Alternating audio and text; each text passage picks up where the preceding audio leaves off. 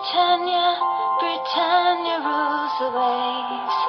Britons never, never, never shall be slaves. Ooh, Britannia, Britannia rules the waves.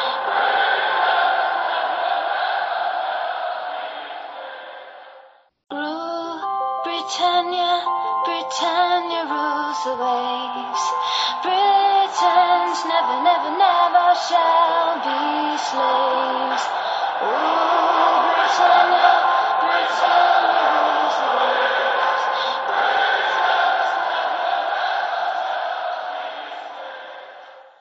Hej och välkomna till avsnitt 154 utav Svenska FBL-podden. Vi ska summera en Game Week 23 även fast den inte riktigt är slut. Burnley-Watford har en match kvar men den spelar först 5 februari så att vi hinner eh, Ehm, ja, det är lagom tills vi kommer ut med, med nästa podd om, om, en, om en vecka. Eh, idag är det tisdagen den 25 januari och eh, vi ska gå igenom hur det har gått för våra lag här under Game Week 23. Det var väl en, en Game Week som de flesta vill, vill glömma men vissa mer än andra. Vi ska prata poddresa, vi ska prata veckans punkter där den stora fokus den här veckan kommer att ligga på dubbelomgångarna. Eh, nu när vi spelar in på tisdagen har vi inte hört något och ryktena går om att det kanske ska, ska komma mer info imorgon onsdag. Så när ni lyssnar på det här kanske det har kommit mer. Men eh, sörj inte allt för mycket. Vi är tillbaka om en vecka igen och går in på det ännu mer när förhoppningsvis några dubblar har fallit ur exakt hur de kommer se ut. Men det vi ska göra är att kika igenom vilka lag har, ja, hur många dubblar har respektive lag eller uppskjutna matcher som ska placeras in. Och lite gå igenom varje lag och se vad kan det vara för spelare som kan vara av intresse när dubblarna väl kommer. Och eh, sen så ska vi avsluta med era lyssnarfrågor. Och eh, med mig idag har jag både Stefan och Fredrik. Om vi börjar med dig Stefan, hur är läget här? Det var ingen rolig game week va? Nej, FBL-mässigt så har det varit eh, bättre. Eh, jag hade en dålig känsla redan inför gameweeken. Jag hade några gubbar som jag inte, inte trodde på riktigt. Eh, mycket Kastanj var skadad, Regulon hade jag ingen högre förhoppning om. De här Everton-gubbarna som man gick för dem i wildcardet, de vill man ju bara bli av med. Eh, så, eh, men sen förstördes det ju rätt mycket av att man, jag drog minus fyra för att byta in Foster i kassen, få ut lite pengar från den positionen i Pickford. Eh, och så drar han på sig covid eh, på fredagskvällen där. Så att eh, de minus fyra kändes att det här blir jobbigt redan på förhand. Eh, mm. Sen tycker jag väl ändå att jag är ändå nöjd att jag inte tappar mer. Eh, för att eh, mina gubbar, de var inte ens nära att leverera och det fanns säkert det hade säkert kunnat bli liksom en mardrömsvecka en annan gång. Så att jag är rätt nöjd ändå att jag inte tappar mer än vad jag gör. Ja, eh, vi ska gå in på, på lagen lite mer men eh, Fredrik, eh, det gick lite bättre för dig eh, än för Stefan och även för, för mitt lag. Eh, och vi alla duckade ju Dennis i alla fall. Mm, ja, man får glädjas åt det lilla och, och nej, det, hade man suttit med, med en Dennis-spindel nu hade man ju varit helt knäckt. Så att, eh, nej, man får vara glad för det att man, man, man slapp, slapp den snegungan. Ja, Fredrik, du toppar ju här utav oss i podden med höga 37 poäng. Eh, har, har King binden kvar av se vad han kan eh, ställa till det mot, mot, mot Burnley. Förhoppningsvis inget rött kort. Eh, men eh, letar in på topp 200. Jag kollade en overall, overall rank, ligger på 199 plats på 1552 poäng. Så det, det ser bra ut. 60 poäng har du upp till första platsen. Mm, har lite att jobba mot eh, Olle och, och ja, Joakim också för den delen som vi intervjuade häromdagen. Så att, nej, men det är små steg men eh, så länge det är gröna pilar så ska man inte klaga. Nej men verkligen inte och då plats 199 i världen. Det går inte att sura så mycket över det. Nej, det är svårt. Uh, plats 13 i Sverige. Uh, hur var det inför den här gameweeken? Du, du gjorde något byte va? Alltså jag stod ju lite i, eh, i valet och kvalet hur jag skulle göra.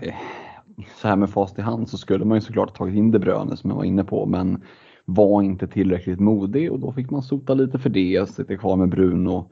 Eh, men valde att eh, göra mig av med, med en skadad Livramento som var en, eh, ett, ett problem i bygget och plockade in Matty Cash faktiskt. Ehm, och det gjorde jag ju kanske inte så mycket utifrån att de skulle möta Everton. Eh, det var ju fem trevliga poäng som, som singlade in på kontot. Men jag utgår ifrån att det, vi ska ju prata lite, eh, lite uppskjutna matcher och kommande dubblar och sådär och då mm. kommer ju komma in lite mer på vad Cash har eh, att erbjuda framöver. Sen fick du ju faktiskt en oväntad return, eller oväntad, men alltså en sällsynt. Det var, det var inte så många som fick. De, de höll ju nollan där mot, mot, äh, mot Everton, mm. äh, även om man drog på sig ett gult kort. Men fem poäng, det är ju liksom, ja, det är en drömspelare. Det är där man skulle haft binden nästan. äh, så det var Jotas liksom, konstiga liksom, assist han fick som du fick också. Och sen så var det ju Ramsdale som var din, din stjärna med åtta pinnar i kassan.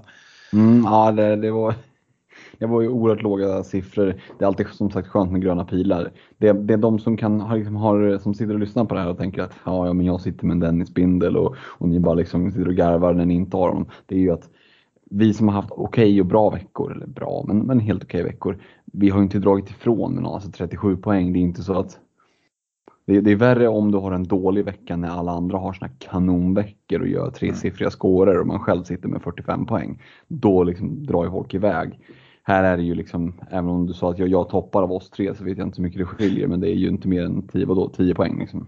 Nej, men eh, å andra sidan, du har gett upp alltså chansen på tresiffrigt den här gameweek. Du har ju King-kaptenen kvar.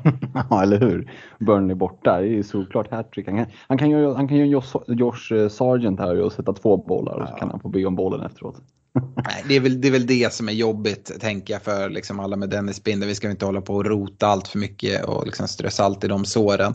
Men eh, det, är, det är surt att han dessutom då, inte nog med att han blir utvisad när man har kaptensbindeln där, utan man missar även andra matchen i en dubbel. Och hade man inte haft dubbeln hade man aldrig satt binden där.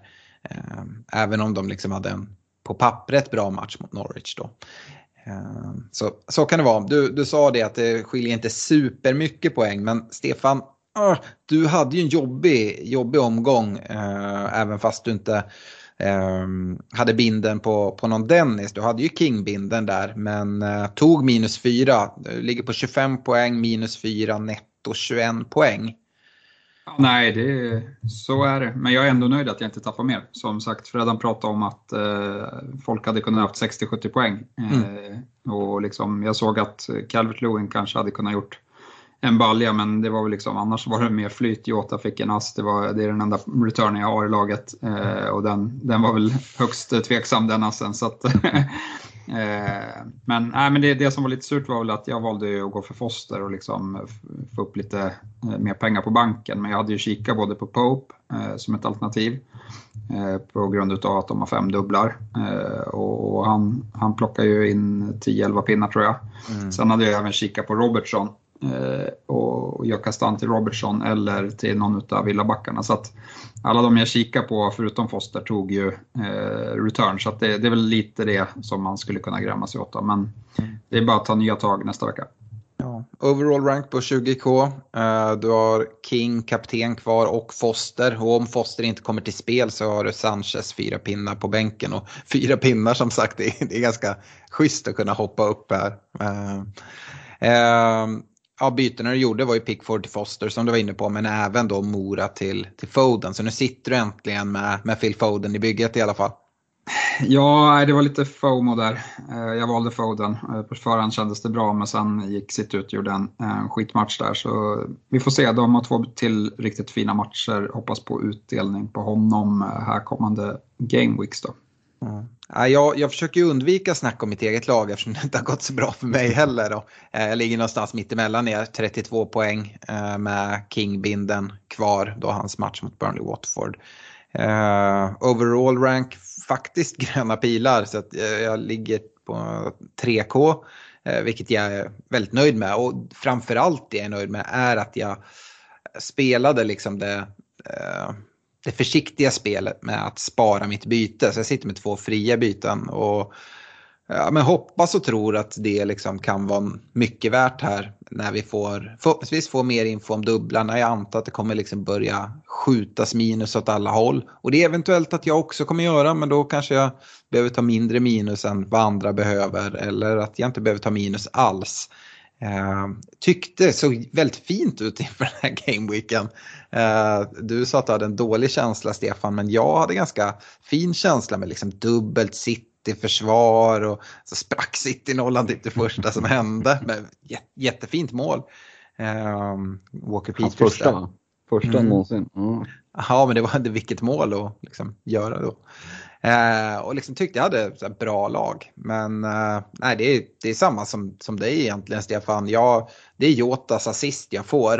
Eh, och sen så har jag, eh, har jag en målvakt. Du har, har, inte fått något poäng för din målvakt än men jag har sex poäng på, på de Gea. Annars är det liksom blanks rakt igenom. Det närmaste return jag kan komma det är att Bruno får tre poäng för att United håller nollan. Eh, och det vet jag liksom inte. Det, jag, jag klassar inte det som en return. Eh, längst ut på kvisten såklart sitter ju Sofall med sina sju poäng. Eh, men ah, det grämmer jag inte mig så mycket över. Det var liksom aldrig på tal att han skulle spela före någon av gubbarna jag hade i elvan. Um, så äh, det, det, ska man glädjas åt någonting så är det som sagt sparat byte och jag tror det kan vara ganska mycket värt. Hiring for your small business? If you're not looking for professionals on LinkedIn, you're looking in the wrong place. That's like looking for your car keys in a fish tank. LinkedIn helps you hire professionals you can't find anywhere else, even those who aren't actively searching for a new job but might be open to the perfect role. In a given month, over 70% of LinkedIn users don't even visit other leading job sites. So start looking in the right place. With LinkedIn, you can hire professionals like a professional. Post your free job on linkedin.com slash people today. Um, yes, eh, uh, tänker egentligen inte fråga er så mycket eller prata själv om vad jag har för planer framåt. För att vi behöver få mer fakta kring dubblarna som kommer. Men mycket kommer ju handla om att få in Sala och det kommer vi komma till när vi ska gå in på veckans punkter. Uh, men innan vi gör det så ska vi uh, tacka våra partners. Vi, vi har ju fina samarbeten tillsammans med eh, Olka Sportresor, Nakata.se, Unisportstore.se och Glenn Sportsbar. Och just med Olka Sportresor så uh, drar vi ju till London här i april. Och eh, Fredrik, eh, härliga nyheter som, som möts oss med, med lättade inresekrav till, till Storbritannien och menar, mm. inga liksom, Eh, ingen, ingen karantän på hotell och, och, sånt där. Vi vet när vi var i december så var vi tvungna att testa oss när vi kom dit och eh, sitta i karantän tills man fick testresultat och sånt där. Men nu, nu släpper de på det. Ja, det är ju helt underbart. Jag vet inte vad som var värst. Pröjsa 1400 spänn för ett uruselt test som inte, som inte var liksom optimalt utformat. Eh, ja, vi, vi glömmer det där med tester nu. Är du fullvaccinerad, åker med på, nu från och med 11 februari och åker du över till England så är det liksom, ja du fyller i det här passenger locator form har jag förstått fortfarande. Och mm. Det kan man väl stå ut med om man slipper hålla på och testa sig och ha sig utan bara kan eh, ja, men njuta av upplevelsen av att vara över och kolla fotboll. Eh, mm. Och som sagt för, för min del så var det väldigt eh, tacksam eh, timing på att det här kommer den 11 och det är liksom en vecka innan. Så. Mm. Ja, ja men verkligen. Och eh, liksom, det ska man ju säga att det finns ju inga garantier att det kommer vara alltså inga restriktioner alls när, när vi åker, så är det. Men jag, jag, jag har ändå en god förhoppning om att det inte kommer vara det. Och i och med Olka som liksom eh, auktoriserat bolag som eh, bara jobbar med officiella matchbiljetter och så, så har de, man ju en enorm trygghet i bokningsvillkoren. Skulle det bli så att det blir, blir förändringar så, så får, man, får man pengar tillbaka eller får boka om eh, till ny resa och sånt där. Så att, eh, det ska man inte dra sig för, för drar man sig då, då missar man. Eh, det bokas på ganska friskt och Jättekul. Uh, Olle, vad är han nu? Världstrea just nu? Kan det vara det? Jag tror det. Ja, uh, Olle ska i alla fall med tillsammans med, med några polare. Han hade någon kompis som eh, som skulle med som eh, skrev till mig. Och, eh, Olle flyger ju ner från södra Sverige men hans kompis skulle flyga från Stockholm och undrade vilket flyg vi skulle ta. Eh, så dela med mig av, av den infon så vi åker samma flyg över. Eh, och det gick bra för honom också. Han var inte riktigt Olle i liksom eh, hälarna. Men ungefär som dig Fredrik där runt med 200 i världen och sådär. Så att, eh, mm eh, det är kul tycker jag. Eh, vi hade ett gött snack med Olle om ni inte har lyssnat på den intervjun som vi gjorde med Olle så, så gör det. Eh, det finns mycket att, att lära sig och Olle är en skön, skön kille. Så eh, ja, det är roligt att eh, Olle hänger med och får, får lära känna honom lite mer på, på resan och försöka pick his brain lite mer kring, kring fantasy. Det ska bli kul att se vart han ligger där när vi åker första april också. Eh, I alla fall, jag gjorde en snabb avstämning med, med Olka och eh, när jag stämde av under gårdagen så var det bara nio platser kvar eh, på den här resan. Vi har ju eh, begränsat antal, 40 personer. Förhoppningen att vi blir och det känner jag mig ganska trygg med nu när det bara är nio, nio platser kvar och det är flera som har anmält intresse men som inte har liksom, tryckt av bokningen än. Så om ni är snabba nu så kan ni fortfarande hänga på. Läs mer om eh, exakt hur man, hur man bokar och vad det är som ingår i resan eh, i, eh, på, på Facebook. Men resan går ju till London, eh, Sellers Park för att se Crystal Palace Arsenal. Eh, första eh, till fjärde april åker vi. Och eh, jag tänker i alla fall se till att se någon annan match när jag är där. Eh, vänta på att tv-tiderna ska släppas och se vilken, vilken match som kan passa och se, se om det blir kanske en Championship-match eller en annan Premier League-match.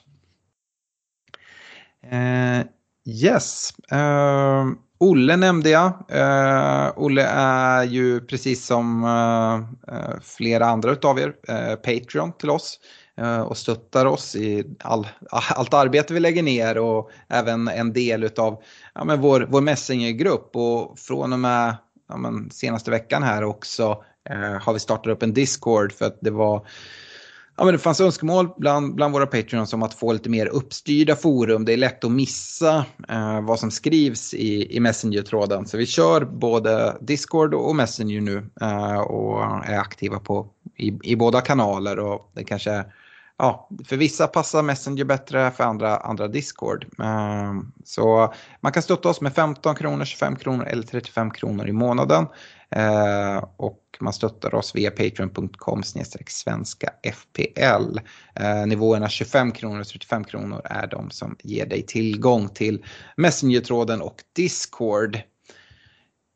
Bra. Eh, vi ska också säga det innan vi hoppar in i veckans punkter att eh, vi gjorde ju även en intervjupodd, du och jag Fredrik, tillsammans med Joakim Längroth eh, mm. här i, i söndags. Eh, ja, men liknande sånt snack som vi hade med, med Olle. Och, eh, vem, vem är då Joakim? Ja, men det är eh, killen som eh, ligger, jag tror han ligger trea i, Glenn, i, i podd, poddligan och ligger tvåa i Glennligan bakom Olle. Eh, Glenligan är ju den betalliga vi har tillsammans med Glenn Sportsbar där, där man, eh, ja, om man vinner den så, så vinner man en, en resa för sig och en kompis tillsammans med oss i podden och grabbarna från Glenn. Eh, och Joakim gick ju faktiskt och vann Glenligan för två år sedan. Så vi snackar lite om den resan och ja, men, han vann då, han ligger Uh, vad ligger 54, han? 54 i världen just nu. Fyra i världen nu. Uh, det finns liksom lite, uh, lite innanför pannbenet där som man vill, ja, men vill försöka dra ur honom och försöka hitta rätt. Så att, uh, det var ett, var ett gött snack tycker jag. eller vad säger du Fredrik? Ja men verkligen och, det är jag tycker det är intressant när vi, när vi nu liksom fick dem ganska tajt in på varandra intervjuerna med, med, med både Olle och Joakim att man kan se likheter så kan man se skillnader också. Det, det, det är ju inga liksom milsvidda skillnader i svaren, men det är ändå små grejer så att man kan se att som skiljer dem åt så kan man se ett par grejer så, som de har gemensamt. Och det är klart, ligger man liksom tvåa, trea i världen och plats 50 i världen och svarar ungefär likadant på ett par frågor, då kan man tänka sig att de svaren eh, har ganska bra liksom, tyngd i sig. Och så finns det några där de faktiskt eh, är liksom inne på olika delar. Ja men okej, där finns det lite större möjlighet att och eh, vara lite kreativ. Så jag tycker att eh, den intervjun också är väl värd eh, en lyssning.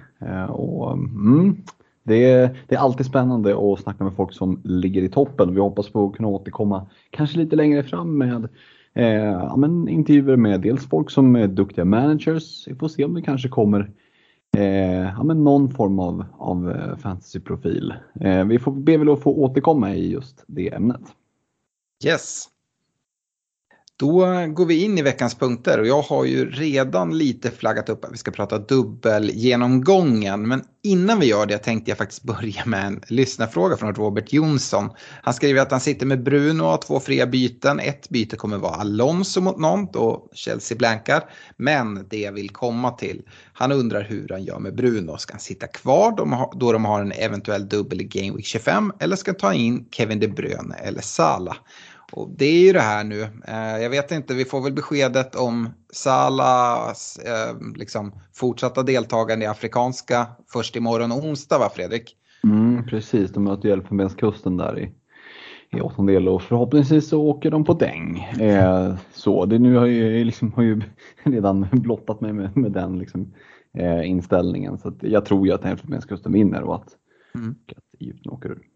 Ja, och vi har varit inne på det att liksom Sala tillbaka, men man måste nästan ha honom. Jag skrev det Twitterinlägg kopplat till det här att när Ralf Rangnick gick ut här och, ja, det måste väl säga, lite försa sig om eh, en uppkommande double game week för United som förmodligen är planerad till, till game week 25 och så började jag kolla på det och ja, men vi tre och många andra har gått liksom vägen mot Bruno och jag hade hela tiden tanke på sen får Bruno ryka direkt och så in med Sala. Stefan flaggade upp för att nej men jag kanske, kanske liksom vill, vill ha kvar Bruno i alla fall. Uh, och nu när man kikar på det så ställer jag dem mot varandra. Kolla Game Week 24 till 27. Vi räknar med att, uh, att Salah ska vara tillbaka till Game Week 24 men vi vet liksom inte exakt, men jag tror det. Men sen är det skönt, ju tidigare den åker ut desto troligare är det ju. Eh, så det är därför du hoppar på uttåg, hoppas på uttåget där, eh, mm. Fredrik.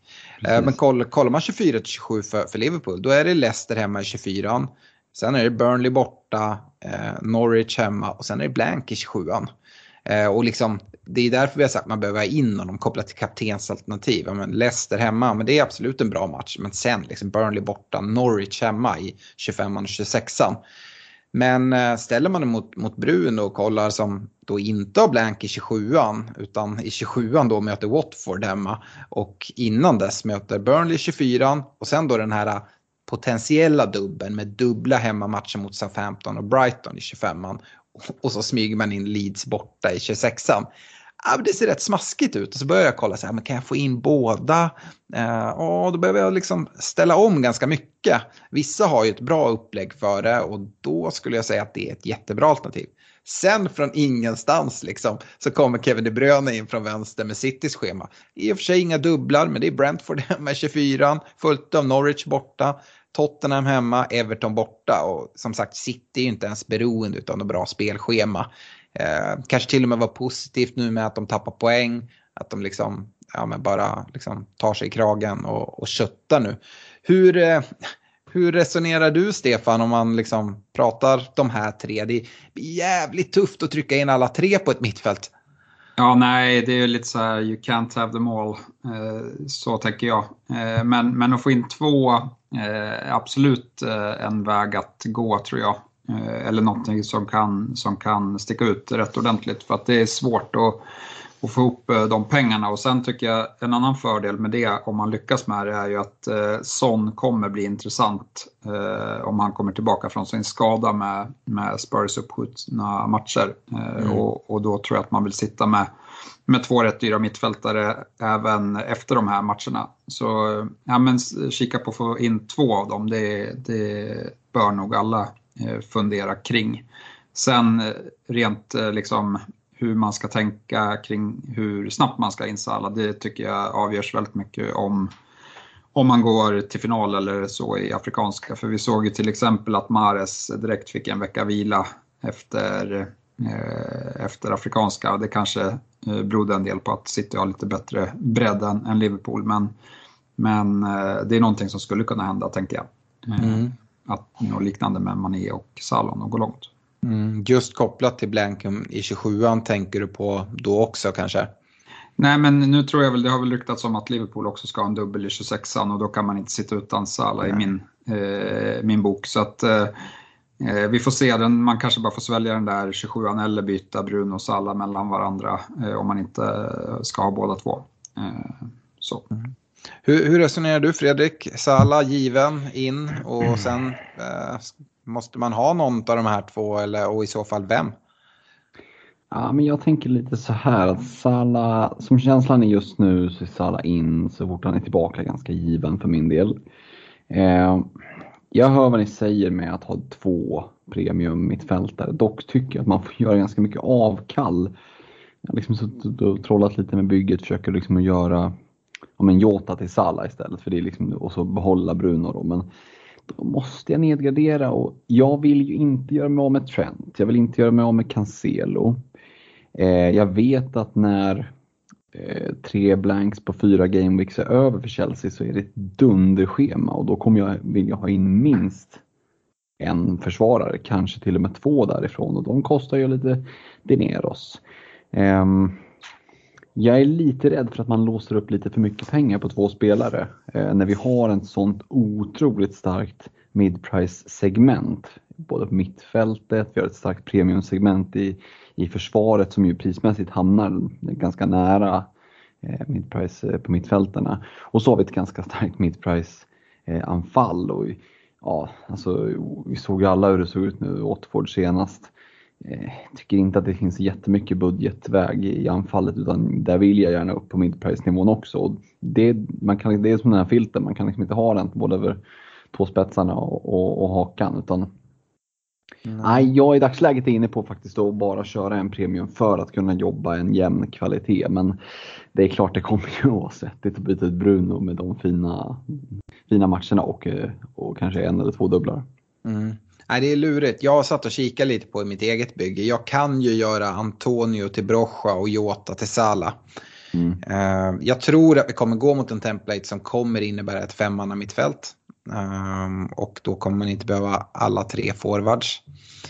Uh, och ja, det, är svårt. Men då skulle det bara vara egentligen Watkins som jag har som mid-price. Skulle jag sitta med Brocha och King på topp. Det är inte jättestarka kort. Å andra sidan har jag ett starkt försvar.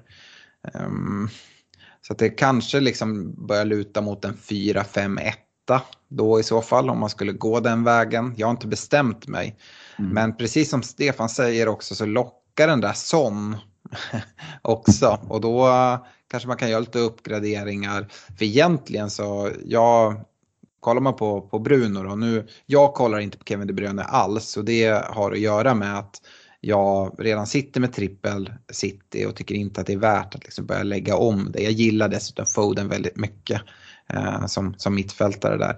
Men kikar man United, de har ju haft ett väldigt, väldigt långt spelschema som har liksom varit supergrönt. Sen har det inte sett superbra ut heller för det. Men eh, jag skulle kunna tänka mig att överge Bruno. Eh, nu pratar vi fram till Game Week 27 när jag pratar liksom kommande eh, fyra Game Weeks och 27an blev naturlig för att Liverpool har blanken då. Men efter 27 så vänder ju Uniteds spelschema. Då är det City, Tottenham, Liverpool efter varandra. Och sen är det liksom lite tuffare schema.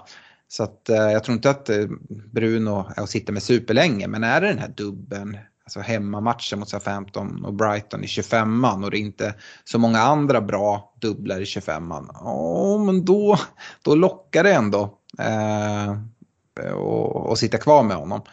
Eh, så lite på kort sikt att sitta med, med, med Bruno och Salah och sen att det kanske blir Salah och Son just som, som Stefan är inne på och då få loss lite mer pengar som man kan ja, sprida ut och kanske få upp en mid, mid-price-anfallare till eller sådär. Um, och sen tror jag som sagt att det kommer att gå mot när wildcardsen börjar dras för de som inte redan har dragit dem, Stefan. Uh, så tror jag att man kommer börja gå på mer pengar in i startelvan och ha kanske någon icke-spelande tredjebänkspelare och eh, ganska billiga bänkalternativ. Och då kanske det går att lösa och, och få till det ganska bra sådär. Uh, det är min gissning. Ehm, sen så får vi se vad, vad ja. Tror ni att jag kan ha någonting i det om jag börjar med dig Stefan? Ja, nej men jag, jag tror absolut på den vägen. Eh, och jag skulle vara, liksom, jag tror att man kan gynnas av det på kort sikt och sen tror jag att man gynnas av det på lång sikt med att sitta Salasson. Eh, mm. så att, eh, och pengar tror jag inte, eh, jag tror att man får ihop det. Sen kanske man får göra uppoffring på någon spelare som man vill ha men inte har råd med. Eh, men det kommer liksom inte vara lika utslagsgivande som att sitta utan en sån med dubbel eller eh, sitta utan en brun med dubbel. Eh, det tror inte jag, utan det finns en del budget eh, på, på, back, i back, på backsidan med liksom många dubbelmatcher till exempel som man kan gå för istället för att dubbla upp Chelsea-försvaret eller något, något sånt. Och, och, jag, är, jag är mycket liksom jag har inget problem med att offra upp en plats om det skulle krävas i anfallet och sitta med liksom en spelare som inte spelar utan Eh, ja, ha resten spelande gubbar. Det, det tror jag räcker härifrån. Mm, det kommer vara spännande för det finns olika vägval att göra här framåt. Men du är inne på att prata om dubblar det är kanske lika bra att kasta sig in i det. Och vi har tänkt göra den här dubbelgenomgången lag för lag, bokstavsordning. Eh, och Eh, Eh, ja, det finns vissa lag som har noll uppskjutna och så finns det vissa som har upp till fyra matcher. Och eh, Stefan, ett lag som har fyra uppskjutna matcher, det är ditt kära Arsenal. Eh, yes, eh, fyra uppskjutna matcher men jag ska tillägga att de matcherna som är uppskjutna är inte de lättaste. Det är Wolves på hemmaplan är väl den bästa matchen utav dem och Wolves har ju varit, ja men de har ju näst bästa defensiven i, i ligan så de är tajta. Sen är det Spurs borta, Chelsea borta och Liverpool hemma. Eh, så att eh, idel tuffa matcher där. Eh, men just för att det är fyra uppskjutna matcher skulle jag säga att Ramsdale blir ju högintressant. Eh, vi har ju sett vad han gör, eh, liksom vad han kan göra i år. Har varit rätt konsekvent med att plocka poäng. Och ja, men dubblar för målvakter är alltid intressant och han är ju supergiven etta. Sen om vi kikar mot backlinjen så, så är Tierney i rätt bra form, eh, skulle jag säga. Eh, har eh, helt konkurrerat ut eh, eh, nu kommer jag tappat namnen på... Nuno på, Tavares. Ja, exakt. Nuno Tavares som, som stod för några blunders där. Eh, och om man blickar vidare så White kostar 4,5. Eh, bra värde för, för pengarna där. Mittfältet finns det också en del eh, budgetval. Martinelli tycker jag ser fortsatt eh, pigg ut. Det är liksom han som man har gett bollen till lite grann nu när det har sett tröttkört ut och så har han försökt eh, göra det själv. Men, men ja, han, jag tycker han fortsatt ser pigg ut. Saka har sett lite mer tröttkörd ut men det är ett litet uppehåll nu så att det kanske kan komma lägligt för hans del och sen tyckte jag att Smith Rowe var pigg här senast mot Burnley, en utav få som som eh, var det. Eh, så jag, jag håller utkik på alla de tre eh, kopplat till att det kommer dubblar här. Dock så är det ju svårt att hitta rätt eftersom det är varannan blank här känns som för, för Arsenals mm. del. Så att, och, och därav så tycker jag väl att Ramsdale är den lättaste att hitta, hitta till här till en början i alla fall. Mm, det är väl värt att säga det som du är inne på att både Game Week 25 och 27 är blank för Arsenal. Däremot så är de ju ett av få lag som vi vet har match Game Week 30. Eh, som vi förväntar oss vara, vara en stor blank. Så att, eh, det, det kan också vara värt att nämna. Eh, bara en fråga där kopplat till, till Tierney. Eh, jag gillar ju verkligen vad jag ser när Tierney spelar. Du säger att han har utkonkurrerat Nuno Tavares. Eh, Tavares gjorde det ändå helt okej. Okay. Tror du, vi var inne på det lite förra veckan tror jag när vi pratade eh, Luka Ding versus Matty Cash. Eh, lite med konkurrensen. Att eh, eh Dings position med, med Target kan vara lite konkurrensutsatt i dubblarna. Du tror inte att det är någonting som kan påverka här då ändå Tavares ett fullgott alternativ och eh, eh Tierney har den skadehistorik han har med om det blir tajt matchande? Men jag ser inte, Arsenal har inte så många matcher kvar. De har åkt ut FA-cupen, eh, ligacupen är slut nu. Eh, det är bara ligan kvar. Eh, så det, det, är rätt långt mellan matcherna här nu. I, så att, ja visst, det kanske blir tajt matchande eh, lite på, mot slutet av säsongen, men jag ser att det finns viloperioder. Eh, så jag skulle, inte, jag skulle inte skriva av Tierney på grund av att det är tajt matchande. Eh, men, men däremot så ja, liksom det, det är hugget som stucket skulle jag säga mellan Tierney och White på grund av att det skiljer ändå 600 000 i pris. Mm. Och frågan är om man vill dubbla upp Arsenal-försvaret ändå. Uh, om man väljer att gå på, på Ramsdale. Uh, framförallt kanske nu i början här innan Game Week 27 när, när den blanken är ur världen. Ja, nej, jag gillar väl Ramsdale mest av dem för att uh, i och med att det kan bli liksom dubbla med tuffa matcher så, så ser jag att han kan ändå plocka rätt mycket poäng med räddningar och så. Uh, men att det kanske inte blir nollan i de här matcherna. Så att, uh, nej, jag, jag håller Ramsdale högst av, av försvarspjäserna. Mm. Intressant. Går vi vidare bokstavsmässigt så hittar vi ju det andra laget som vi vet har match i Game Week 30 Fredrik. Eh, det är Aston Villa och de har två uppskjutna matcher. De har vi redan liksom kikat lite på kopplat till dubblarna för vi trodde att vi kanske skulle få någon här eh, tidigare. Mm, precis, men när vi inte fick det och sparade det så har vi liksom, vi är som den där ungen på kalaset vet du, som inte äter sitt godis när alla andra sitter och moffar i sig och sen är det liksom en halvtimme, 20 minuter kvar, då sitter han med en full påse och bara myser eh, och alla andra står och dreglar. Lite så tror jag att Eh, eller känslan i alla fall kring Villas spelschema här nu. Alltså, två uppskjutna matcher, Burnley hemma, Leeds borta, två riktigt fina matcher. Ja, men på det ett spelschema kommande fem, Leeds hemma, Newcastle borta, Watford hemma, Brighton borta, Southampton hemma. Det här är ju en FPL-godisbutik som jag bara vill gå in i och liksom gå loss i. Ehm, vi har ju varit inne på Villa tidigare veckor här, liksom att det, det finns ju mängder av fantasy-tillgångar som är av intresse. Givet såklart Cash eh, Ding. Eh, intressant med Ding är att han har kommit in, gjort 92 raka matcher i rad. Vi var ju vi var inne lite där på om Target kanske kan konkurrera och det är möjligt att när det kommer lite tätare matchande, men att han gjort två raka 90 minuter, det tycker jag ändå är eh, intressant att notera. Eh, mittfältet samma sak med liksom ja, men en Billy Ramsey, en gubben i lådan, Coutinho, men kanske framförallt en Buendia. 17 poäng på tre senaste matcherna. Eh, kommer han igång och visar gamla takter som han hade i Norwich där så 6,2 eh, är eh, ju inga pengar liksom. Eh, så att, nej, här finns det spelare eh, att välja mellan. Här finns det två fina uppskjutna matcher, ett grymt spelschema. Eh, luktar upptrippling för min del. Mm. Kan skjuta in Watkins där som forward som jag tror inte mm. nämndes men som jag vet att liksom, ja, men vi alla gillar. Mm, ja men verkligen så, eh, såklart. Mm. Lockas det någonting av vad vi prat, hörde Stefan gå på liksom en, en målvakt som Martinez? Han är ändå ganska högt prisad i 5,5. Mm, jag tycker inte att han är en, ett intressant eh, fantasyval. Om man nu ska välja att gå på Villa så tycker jag det finns så många utespelare som är bättre prisade. Alltså han är ju en premiumprisad målvakt och alla andra liksom, tillgångar från Villa är ju ja, mid-price eller budget. Eh, så då tycker jag det finns ett mycket större värde för min del att, att dubbla upp i cash din eh, som en mm. riktig differential. Det är någonting som jag faktiskt har sneglat lite mot själv att det skulle kunna vara bara växla över Sofall till, till Dign och sitta dubbelt till backarna skulle kunna vara en, en, en liten småtrevlig differential. Och att Martinez inte är av intresse det är inte på grund av att Robin Olsen har, har kommit till Villa? nej, det, nej det, det vore ju kul om Olsen fick stå någonting. Vi får se Martinez kanske fastnar i någon, i någon sån karantän när han ska över och spela, eh, spela VM-kval här kanske. Vi får se. Mm. Ja, eh, nu har ni haft utläggningar om Villa och Arsenal. Går jag vidare bokstavsmässigt och går över till min del ska jag prata Brentford eller snarare inte prata Brentford.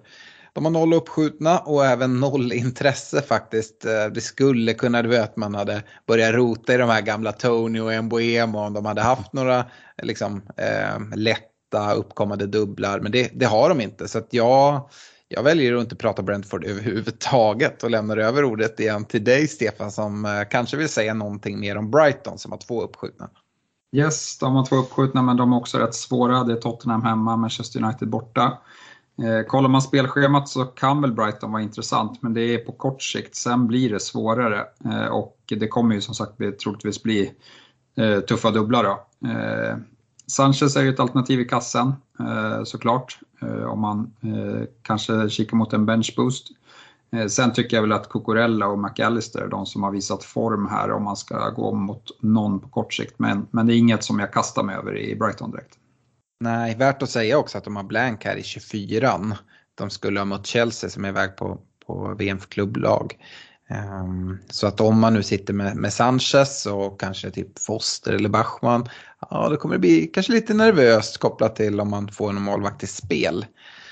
Um, det är väl framförallt där som det kan vara intressant att flagga upp. Um, Fredrik Burnley, det är mm. ju ett lag som vi kanske inte kikar mot jätteofta. Men de, precis som Arsenal, har ju fyra uppskjutna matcher. Så ja, hur har ditt arbete och research kopplat till Burnley gått?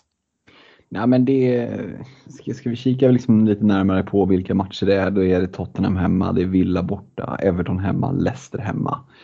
Eh, kanske inga optimala matcher, men det är tre av fyra på hemmaplan.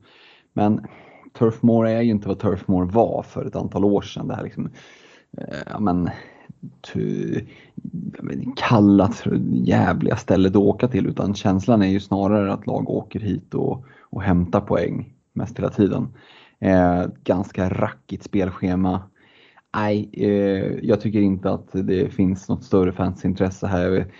Stefan nämnde Pope tidigare 5,4. Ah, jag vet inte, jag tycker det finns bra mycket intressantare målvakter i den prisklassen i de Gea och Ramsdale och sådär. Så att eh, Lowton för 4,4 om du bara vill, liksom, om du sitter på ett wildcard och vill ha en billig back som kommer få spela mycket dubblar. Ja, skulle kunna vara någonting men i övrigt så håller jag mig ifrån. Mm. Ja, alltså Pope är en sån där spelare som liksom skulle kunna leta sig in. Jag vet inte om jag, jag håller också med att han är lite överprisad. Eh, men lite beroende på hur dubblarna eh, spelas ut och sådär så, så kan han ändå vara av intresse. Och ungefär samma som snacket med Arsenal eh, och Ramsdale, att det är tuffa dubblar som ska, ska spela, liksom, ska placeras ut för Arsenal. Men då kommer han få mycket skott på sig. Eh, så att Lowton med dubbel, ja det må han kanske ha. Men ja, jag vet inte vilka nollor man ska räkna hem. Men det är skönt att kunna få räddningspoäng och liksom så från, eh, från en Pope då exempelvis. Sen så lite förvånande att du inte ens nämner en Cornet. Jag vet inte om det är för att han är iväg på afrikanska nu. Men det skulle väl kunna vara någon som man ändå kikar mot om eh, liksom bra pris på 5,9 eh, kan ta liksom en, en billig mittfältsplats om, om det är så att liksom dubblarna faller, faller väl ut. Ja, det, det är klart att kommer han tillbaka och håller samma fina form som han gjorde tidigare då, då tvingas man väl titta dit. Men eh, jag vet inte, McNeil har vi också sett duktig spelare men för mig så skapar Burnley som lag alldeles för lite framåt medan för ointresserad av att skapa grejer framåt. Och Corné 5,9, ja då har du Buendia för 6,2 och där är liksom valet, det är inte ens ett val för mig. Så att, nah, nej, för min del känns Burnley rätt så svala faktiskt. Mm, vi kommer ju, jag är helt övertygad om vi kommer se en del kaptensbindlar på en, en uh, Corné här fram, framöver när dubblarna placeras ut. En triple game week eller någonting. Ja, ja vem vet. Uh, sen ska jag prata Chelsea. Uh, och de har ju två stycken uppskjutna matcher. Det är Arsenal och Leicester. Uh, de har ju dock blanks här nu 24-25 och Game Week 27. Eh, så att, ja men jag tror det, det tror jag alla som lyssnar på den här podden eh, känner till att man håller på att tumma sig på eventuella Chelsea-spelare som fortfarande sitter kvar i, i ens bygge. Eh, därför så är det ju ett fullständigt no-go just nu. Men från och med Game Week 28 så kommer många att kika hitåt, det vet jag. Och dels har vi dubblarna då mot Arsenal och Leicester som, som ska in. Men sen är det ju kanonschema. Från 28, men det är Burnley, Newcastle, Norwich, Brentford, Southampton, Leeds. Alltså efter varandra. Eh, dessutom kan man lägga till att de har ju mött både Liverpool och City två gånger den här säsongen så de finns inte kvar på hela vägen fram till Game Week 38. Eh, ja, det är liksom lurigt att börja prata nu här den 25 januari om vilka spelare man går för den femte match då Game Week 28 drar igång ah, det är långt fram. Men eh, för mig håller jag liksom ögonen på, på Reece James som kommer vara tillbaka tills dess om inte han får några bakslag. Eh, Mason Mount och eh, ja, men även liksom Siers med vad han har börjat göra. Jättefin kasse nu i helgen. Uh, och även en Romelu Lukaku. Och det kan låta som ett väldigt långskott, men 5 mars, det är långt bort mm, jag, jag kommer liksom hålla ett öga där och se med det spelschemat som, som kommer att komma och liksom dubblar. Eh, så eh, skulle Lukaku kunna vara ett val, även om det just nu känns liksom helt befängt att prata Romelu Lukaku som ja, men, ute och pratar om hur han trivs i Chelsea eller snarare tvärtom. Um, så ja, jag tror att liksom Chelsea-försvarare, det kommer folk vända sig mot där i, i Game Week 28 och ja, men, får ju frågor ibland så om ni kikar på någon gång då man ska dra wildcard. Ett alternativ har ju varit som vi har varit inne på att göra någon liksom så här eh, ja men därefter, efter eh, 27ans blank att, att dra ett wildcard. Det, det kan vara ett alternativ, absolut. Eh, Stefan, Crystal Palace, en uppskjuten match. Ja, den är ju förvisso mot Watford, men eh, jag vet inte. Det är lite småtrevligt spelschema för Palace eh, del här på kort sikt. Men jag vet inte om det är någon som riktigt visar toppform förutom Eduard på topp. Eh, och eh, om vi minns tillbaka lite så har inte han varit helt ordinarie när alla har varit tillgängliga. Så jag vet inte hur, hur säker den där platsen är när alla är tillbaka. Gallagher är såklart ett alternativ om man gillar schemat här på kort sikt, men det är väl lite som Brighton att det är inget lag jag kastar mig över här och nu. Nej, vi har ju en Wilfred Zaha också uh, som, som är iväg nu men som kommer tillbaka och uh, Gallagher har ju stigit en del i pris. Det skiljer bara 0,7 mellan Gallagher och Zaha. Det kan ju vara någonting att, att ha med i tankarna. Ja, men det är ändå så här, är, om, om jag ska byta in honom från Palace så är det nu på kort sikt och, och jag mm. vet inte om Zaha har varit iväg på afrikanska, han kanske kommer tillbaka lite sliten. Uh, jag vet inte. Jag tror att eh, jag hade valt Gallagher om jag skulle gå på någon mittfältare ändå. Men, men som sagt, inget jätteintresse från min sida. Mm. Fredrik, eh, går vi över till Everton med tre uppskjutna matcher och en Big Dunk Ferguson tillbaka i någon interimroll. Ja, alltså detta Everton. Som, liksom, som ett stort fluffigt sockervadd känns det som nu. Tre uppskjutna matcher, Leicester hemma, Burnley borta, Newcastle hemma. Det är ju liksom fina matcher. Och på det då, Newcastle, Leeds och Southampton kommande tre. Det, allting ser ju så jäkla bra ut. Det är fint och fluffigt. Så här. Men tar du tag i det här med händerna så blir du kladdig och det vill bara ha en servett att torka bort det. Det är lite känslan nu att ni, ni som har klivit in på Everton-tillgångar liksom, ja, försöker, blickar efter vägar därifrån. Eh, och, och, många har ju redan liksom lämnat Calvert Lewin, lämnat Gray. Jag tycker det säger, eller Pickford för den delen. Eh, så jag tycker det säger en hel del och, och för min del är det en varningsflagg här. Gå inte på de här, luras inte av det här gröna hypnosljuset att oh, det ser så fint ut för det ser fan inte bra ut för Everton som lag. Alltså. Det är snarare så att lagen som ska möta dem kommer tycka att jävlar vilken bra match vi har. Um, Gray har liksom, ja, kolla tillbaka hur han har levererat nu. Det är inte, det är inte många returns senaste 10 gameweeksen. Alltså det är typ två returns eh, som han har gjort. Och Calvert Lewin har ju fått lite bakslag. Richarli som vet jag inte riktigt vad han håller på med. och Han ska väl över och spela VM-kval här nu och har väl mer fokus på det. Nej, eh, det, det ser, må se bra ut men eh, Everton är faktiskt inte ett lag som jag blickar mot alls. Inte ens en Calvert Lewin med en, med en bra dubbel? Nej, han får faktiskt visa mer först. Eh, svårt att se vem jag ska byta ut av till exempel Ja, klart Antonio men mm. nej, jag, jag, ser inte att jag ska slösa ett byte på Antonio till Calvert Lewin som det är just nu.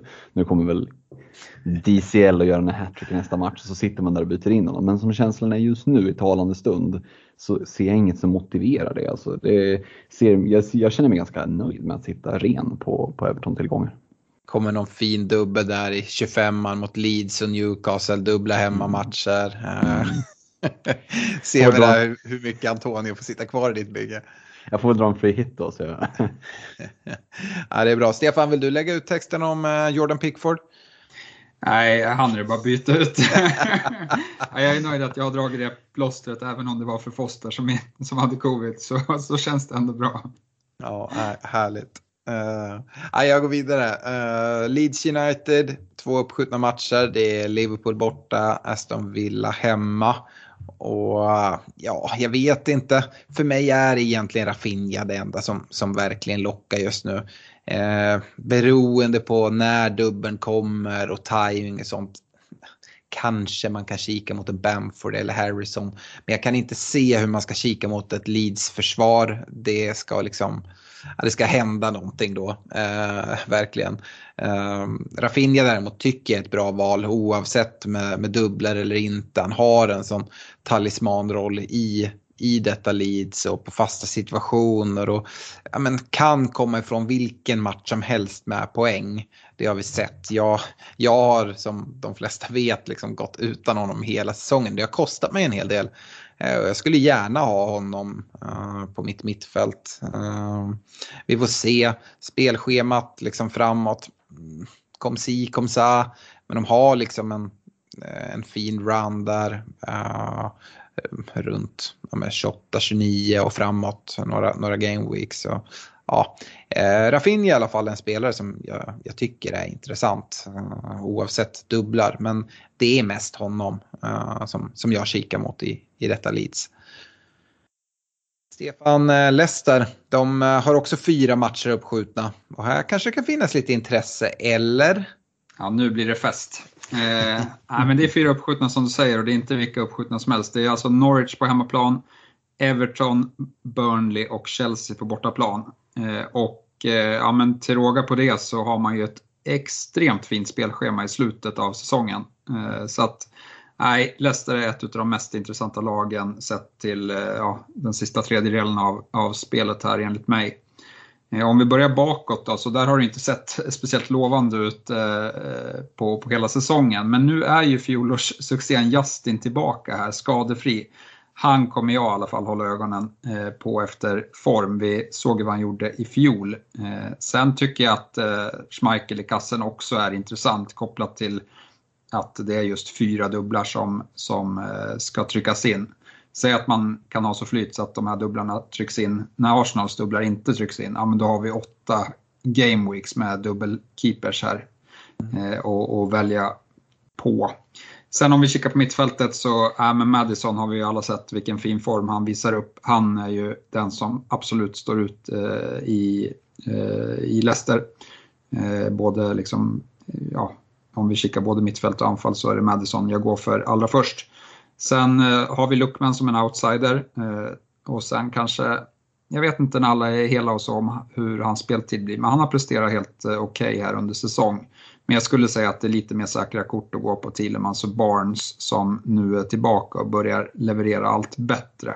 Eh, framåt så, det känns osäkert, vi vet att Vardy är skadad eh, och Eh, jag vet inte riktigt hur, eh, liksom med Janacho och Daka, där jag tycker att i dagsläget finns det för lite information att gå på här. Men det man kan konstatera är att Thielemans status höjs så länge som Vardy är borta då han är på straffarna då. Mm. Eh, det här kan man ju också skjuta in det om, om Schmeichel som, som du nämner. Han har inte haft någon kanonsäsong på något sätt. Men vi pratar om andra målvakter som hade dubblar och sådär i Martinez och Pope. Men Schmeichel, man tycker att han borde vara prisad också 5-5 då om Pope och Martinez ligger där. Men han ligger på 4,8. Eh, så det gör ju honom lite mer attraktiv ändå skulle jag säga. Och Ehm, vill ändå tro att Leicester ska få ordning på det här kopplat också till det här spelschemat som du nämner. Ehm, de har en blank i 27, det, det ska man känna till. Ehm, men det är väl egentligen först efter 27 som man framförallt kikar dit. De möter Liverpool i 24, nu de möter West Ham i 25, Wolves i 26. Ah, det är kanske inte drömschemat och det är inte det du kollar mot heller Stefan. Men därefter så är det ju liksom det är, det är ganska grönt eh, hela vägen in till, till slutet. Du sa Chelsea borta ska placeras in, absolut. Men det är en dubbel. Sen är det det som fantasy klassas som rött. Det är två bortamatcher, en mot Arsenal, en mot United. Eh, men jag ser inte City någonstans och Liverpool är avklarade efter 24. Eh, Chelsea kommer eh, komma i en dubbelvecka. Mm jag förstår absolut att man kikar mot, mot Leicester. Även om som sagt de inte har imponerat den här säsongen så, så är det intressant. Hiring for your small business? If you're not looking for professionals on LinkedIn, you're looking in the wrong place. That's like looking for your car keys in a fish tank. LinkedIn helps you hire professionals you can't find anywhere else, even those who aren't actively searching for a new job but might be open to the perfect role. In a given month, over 70% of LinkedIn users don't even visit other leading job sites. So start looking in the right place. With LinkedIn, you can hire professionals like a professional. Post your free job on linkedin.com/people slash people today. Mother's Day is around the corner. Find the perfect gift for the mom in your life with a stunning piece of jewelry from Blue Nile. From timeless pearls to dazzling gemstones, Blue Nile has something she'll adore. Need it fast? Most items can ship overnight. Plus, enjoy guaranteed free shipping and returns. Don't miss our special Mother's Day deals. Save big on the season's most beautiful trends. For a limited time, get up to 50% off by going to BlueNile.com. That's BlueNile.com. Fredrik, du ska få prata ditt kära Liverpool. De har ju två uppskjutna matcher, men blank i 27an. Ja, precis. Och här är det ju... Alltså det känns ju väldigt fel att prata om stupet när vi pratar Liverpool, men det är fina matcher nu fram 24, 25, 26. Framförallt 25, 26. Och, och eh, med de här två eh, uppskjutna matcherna eh, mot eh, Leeds hemma och Arsenal borta som ska in, verkar det som att rykten på stan säger att att det kanske blir Arsenal-matchen som kliver in i, i Game Week 26. Eh, ska man ha med sig det att där drar ju Champions League-spelet igång också för Liverpool. Ehm, det är väl mellan eh, Game Week 25 och 26 tror jag. Eh, och det är Inter efter den här lite taffliga omlottningen som eh, Uefa fixade till. Så att, Ja, jag vet inte. Som sagt, efter den här blanken 27, då är det West Ham hemma, Brighton borta, United hemma, Watford City. Mm, ja, inte det där drömschemat. Och det innebär ju inte att man ska blicka mot Liverpool-spelare såklart, men det kanske inte känns som att efter 27 där att upptripplingen är given. Eh, jag ska inte säga att den är given fram tills dess så, men eh, Burnley borta, Norwich hemma och så en dubbel på det. Ja, man lär ju se till att sitta med ett antal eh, Liverpool-tillgångar här närmsta gameweeksen annars tror jag att man kan bli rejält straffad. Vi behöver väl egentligen inte gå in på vilka spelare vi pratar nej, om. För nej, det är det, det är det jag tänker. Vi har ju pratat om dem. Vi, ja. ni, vet, ni, vet vilka, ni vet vilka de är. Ja. Då, då nöjer vi oss så. Eh, jag, jag går vidare och pratar ett lag som inte har några uppskjutna matcher. Men till skillnad från Brentford så är Manchester City ändå av intresse. Jag skulle säga att de är liksom motsatserna till varandra. Eh, det enda likheten de har är att de inte har några uppskjutna matcher just nu. Eh, men inga dubblar, heller inga blanks då. Eh, men det kan ju komma liksom blanks och dubblar här om i och med att de kan gå långt i kuppspel. Uh, hyperlag, hyperintressant lag oavsett, skulle jag säga. Uh, jag, uh, jag, vi har väl alla liksom, vi sa att vi inte behövde nämna spelarna i Liverpool, det är knappt man behöver göra i City heller. Cancelo sitter väl mer eller mindre varje bygge, tycker att man sitter jättebra där. Foden är en spelare som, om man inte har många kika mot, Ehm, och sen så är det ju liksom ja, men ska man gå hela vägen och köra en upptrippling trots att det inte finns några dubblar? Ja, jag ser ingen anledning till varför man inte skulle göra det. Eh, och ja, Kevin De Bruyne, absolut. Men ja, jag tror ändå att det är fler som kommer kika mot att dubbla upp försvaret. Jag sitter med en Kyle Walker Eh, och då liksom sitter jag där. Men skulle jag plocka in någon så, ja men, eh, Emerick Laporte liksom som är, är lite billigare och jag tror hans speltid är nog ungefär lika garanterad som en, en, en Diaz. Vi har sett dem, liksom, såklart, det, det är det vi kommer fastna med i City hela tiden. Att det, det går inte att hitta den här 100% säkra speltiden på egentligen någon, kanske Ederson. Men eh, annars är det liksom, ja men de missar någon match här och där. Men ingenting som gör att jag avskräcks från att satsa på varken Cancelo, Foden, Laporte, Diaz, De Bruyne. Alltså take your pick. Men Cancelo tycker jag är absolut nummer ett. Eh, fullt utav att ha någon offensiv spelare, om det är Foden eller De Bruyne. Ja, jag tycker att det finns mer, så mycket mer värde i en, i en Foden. Eh, kopplat till som vi har varit inne på, att man börjar kika, kan man få in Bruno och eh, Sala på mitten? Ja, då blir det ganska naturligt att det är Foden som går före för mig. Men det beror, beror, på vad man har för struktur och man kanske väljer på att gå på en De Bruyne istället för en, en Bruno. Det, det är ett alternativ som säkert flera kommer gå på. Så det är väl det jag har att säga om City. Uh, Stefan, nu ska du få prata om Manchester United. Uh, de har ju endast en uppskjuten match och vi har redan varit inne på det. Det snackas ju om att den matchen mot Brighton ska in i, i uh, Game Week 25. Ja, men vi har ju pratat en del om Manchester United redan så jag ska inte vara långrandig. Men för mig är ju United mest eh, intressanta på kort sikt. Eh, då i, i liksom samband med den här dubben i, i 25an och de fina matcherna man har just nu. Eh, men, men, lite som du sa Alex också, det har varit bra matcher en längre tag för United och eh, det har inte sett bra ut. Och sen vänder eh, schemat till och blir, inte liksom jättekast, men det blir svårare i alla fall. Och, och, det tycker jag ligger absolut i den andra vågskålen. Men blickar man här på kort sikt då, så Bruno kan ju absolut vara en jättefin kapten i, i Game Week 25. Min nästa gubbe på tur det är ju de Gea i kassen. Och, och, sen i en dubbel så äh, måste man ju ändå säga att Ronaldo är intressant. Eh, sitter man nu kvar med Ronaldo fortsatt så man har inte fått så mycket betalt för det. Eh, men jag, ja, det är svårt hur man ska göra. Det, det är inte lätt att sälja om, det, om den här dubben kommer, eh, om man sitter med honom. Så, så, skulle jag tänka i alla fall om jag hade honom i laget. Mm. I övrigt så tycker jag backlinjen den känns både ostabil och osäker vilka som ska spela. Nu har väl Dalot eh, kanske spelar till sig den där rollen, men, men det har du bättre koll på Alex.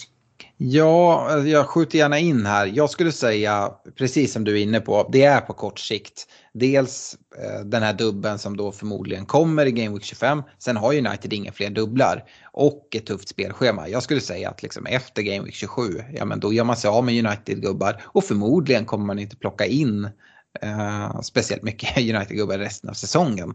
Eh, det är min gissning.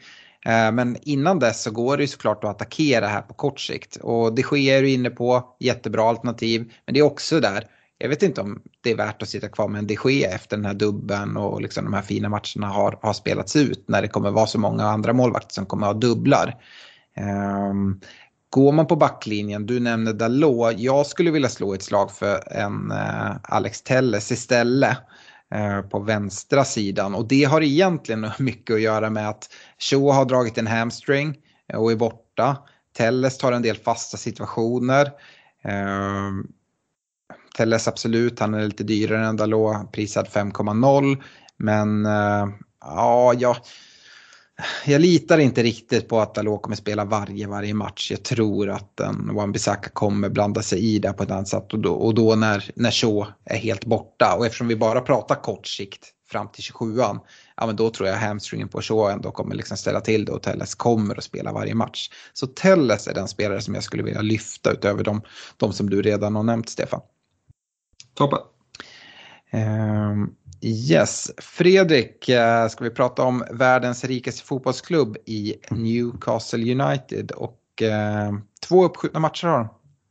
Precis, Everton och Southampton borta. Lite småtrevliga matcher sådär. Schemat ser väl ja, okej, okay, men varken bra eller dåligt ut. Sen är det frågan liksom hur, hur ska man bedöma ett spelschema för ett lag eh, som Newcastle nu som är ganska svårbedömt? Rätt mycket skador, viktiga, skador, så här, viktiga spelare i backlinjen som är borta. Eh, både Callum Wilson och Joe Linton dras med skador. Nej, jag vet inte, det, det är klart att en Sant Maximan finns där. Han är ju den spelaren som är, har liksom överlägset mest kvalitet i bygget just nu. Eh, 6,7, ja kanske att du kan göra lite stålar om du gör någon av mid-price mittfältarna för att gå dit. Eh, Trippier som har kommit in tycker jag inte är av intresse utifrån att jag ser inte potentialen till några nollor liksom med det här läckande, läckande sållet bakåt. Eh, jag skulle säga att det, det mest intressanta med eh, Newcastle är väl eventuella värvningar. Får man in en Lingard? Ja, vi såg vad som, mm. vad som hände när han kom till West Ham till exempel. Eh, ja, men den typen av lite sena värvningar här och få in någon som Eddie Howe kan specialdesigna en roll för. Det är sånt som jag ska hålla lite span på men som bygget ser ut just nu, ja visst St. Maximen finns där men mm, ja, ganska svalt intresse faktiskt. Ja, fullt förståeligt. Uh, Olle får ursäkta oss där. Uh, går vi vidare så kommer vi till Norwich, uh, ytterligare ett sånt lag som liksom slåss för sin, sin överlevnad i Premier League. En uppskjuten match, det är Leicester borta. Eh, det finns ju inte jättemycket intresse här skulle jag säga. Ska jag nämna någon så tycker jag att Brandon Williams prisad 3,9 kan vara den här femte försvararen att sitta på. Eh, jag var inne på det att folk kommer förmodligen min liksom, spaning är att eh, många kommer och börja lägga mer pengar i startelvan och när wildcards dras att det kommer sitta liksom en billig bänk eh, och då varför inte som en femte gubbe som inte kommer spela speciellt ofta. Ehm, ja, det, det, är ungefär så långt jag kan sträcka mig. Eh, jag tror inte ens att liksom en eh, en finne i Teemu Pukki kan liksom göra så mycket väsen av sig så att han ska, han ska in där. Ehm, så ah, ja, jag nöjer mig så. Stefan, eh, Southampton, en uppskjuten match.